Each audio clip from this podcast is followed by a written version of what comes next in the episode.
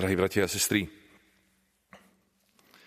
v čase, keď cestovky fungovali naplno, tak častokrát sa sme mohli v tých rôznych katalógoch vidieť exotická dovolenka na púšti.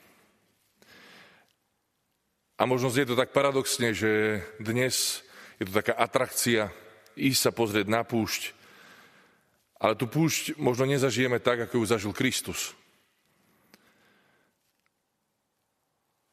To, keď Kristus prichádza na púšť, to miesto, neviem, čo evokuje vo vás, ale neuroda, istá sterilita, prázdnota, suchota. To všetko sú slova, ktoré mne osobne hneď prídu na um, keď sa povie slovo púšť. A Kristovo, Kristova cesta na púšť nie je náhodná. Ježiš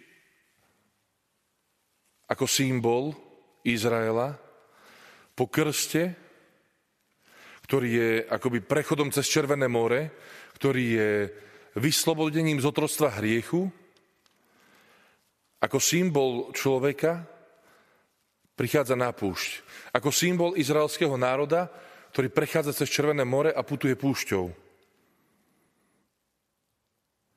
A potom tiež, ešte možno tak príznačnejšie, je Kristus, ako ho neskôr aj cirkevní otcovia nazývajú, nový Adam, pretože starý Adam je vyhostený z raja kvôli hriechu, z rajskej záhrady a ocíta sa na púšti. Adam nepočúva Božie slovo a to spôsobuje, že sa dostáva na púšť. Kristus ktorý je vtelené Božie slovo, prichádza na púšť, aby človeka pozval späť do raja. Tieto skutočnosti a tieto predobrazy, ktoré nám ponúka Božie slovo a rôzni exegeti a cirkevní otcovia, nás chce povzbudiť k tomu, aby sme nemali spúšte strach. Aj my potrebujeme výjsť na púšť. Na to miesto, kde zažijeme svoje limity, kde zažijeme aj osobnú krízu, aj osobné preskúšanie, kde máme možnosť zažiť to, aký v skutočnosti sme, kde môžeme spoznať samých seba, kde sa nám ukáže pravda o nás. Ale kde potrebujeme tiež spoločníka, ktorý má byť Ježiš Kristus na to, aby sme tou púšťou dokázali prejsť. Aby sme sa nevrátili naspäť, ako to na mnohých miestach zachytáva písmo, keď je reč o Izraelitoch, ale aby sme cez tie ťažkosti, ktoré prináša púšť, dokázali prejsť a dôjsť do zasľubenej zeme. Aj Kristus keď príde z púšte, naplno rozozvučí to, čo je dôležité, a síce priblížilo sa Božie kráľovstvo. Božie kráľovstvo je blízko. A Boh prichádza pre človeka na púšť, aby ho vzal späť, aby ho vzal do toho otcovho náručia. Ježišov príbeh je príbehom nielen izraelského ľudu, ale aj príbehom každého jedného z nás. Keď si aj my uvedomujeme, že so svojimi ťažkosťami, problémami, kedy možno so svojimi hriechmi potrebujeme skoncovať. A na to potrebujeme ticho, možno až priam sterilitu, možno prostredie, ktoré je iné, ktoré nie je tak pohostinné. A práve toto nám ponúka púšť. Práve toto nám ponúka pôst. Každá skúsenosť púšte pomáha. Nám môže pomôcť. Iste poznáte francúzského autora Antoana de Saint-Exupéryho. A možno teraz mnohí z vás čakáte príbeh malého princa, ktorý je na púšti, ale ja chcem povedať čosi iné. Chcem rozprávať o autorovi tohto diela, ktoré všetci poznáme, či už cez povinné čítanie, alebo aj kvôli tomu, že možno máme radi uvažovanie, alebo hľadáme hĺbší zmysel v rozprávkach alebo v príbehoch, ktoré pôsobia ako rozprávky.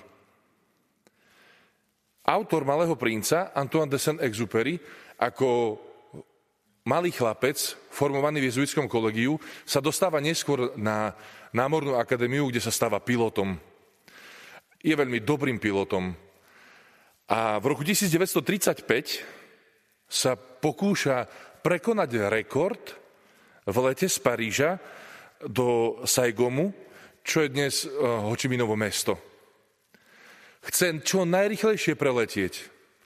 A v tomto roku sa stáva, že pri tomto prelete, kedy chcel dokázať a prekonať rekord, chcel byť v očiach sveta veľký, stáva sa, že 200 kilometrov od Kahiry sa jeho lietadlo zrúti. A on to prežije. Táto jeho skúsenosť mnohí literárni odborníci hovoria, že pravdepodobne bola motiváciou k tomu, aby potom napísal Malého princa. Pretože stretnutie s Malým princom začína presne takto, že pilot stroskota na púšti. Tento autor nám ukazuje svojim životným príbehom to, ako sa z púšte dá vyťažiť veľa. Dielo, ktoré ho preslavilo a ktoré dodnes číta množstvo ľudí. Dielo, ktoré je tak hlboké, že niektorí ho nazývajú filozofickým dielom. Dielo, ktoré hovorí o duchovnom živote tohto autora a o veciach najvnútornejších. A je ovplyvnené udalosťou, ktorá nie je príjemná, miestom, ktoré málo kto vyhľadáva. A síce púšť. Je pre nás veľmi dôležité si uvedomiť, drahí bratia a sestry, aj na skúsenosti tohto francúzského autora, že púšť môže odhaliť pravdu. Púšť môže vytiahnuť tie najvnútornejšie veci z nášho života. Lebo ak tie odhalíme, ak tie vytiahneme na vonok, ak s tými sa budeme konfrontovať, až potom môžeme nastúpiť na tú cestu do Božího kráľovstva.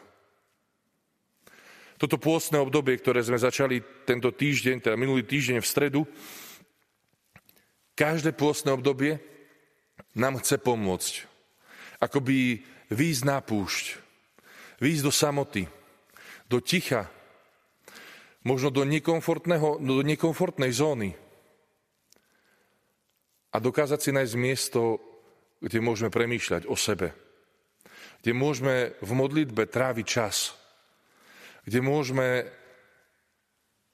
hodnotiť a prehodnocovať svoje postoje a životné nastavenia. Táto doba, ktorú prežívame, nám ukazuje, že život je veľmi krehká vec.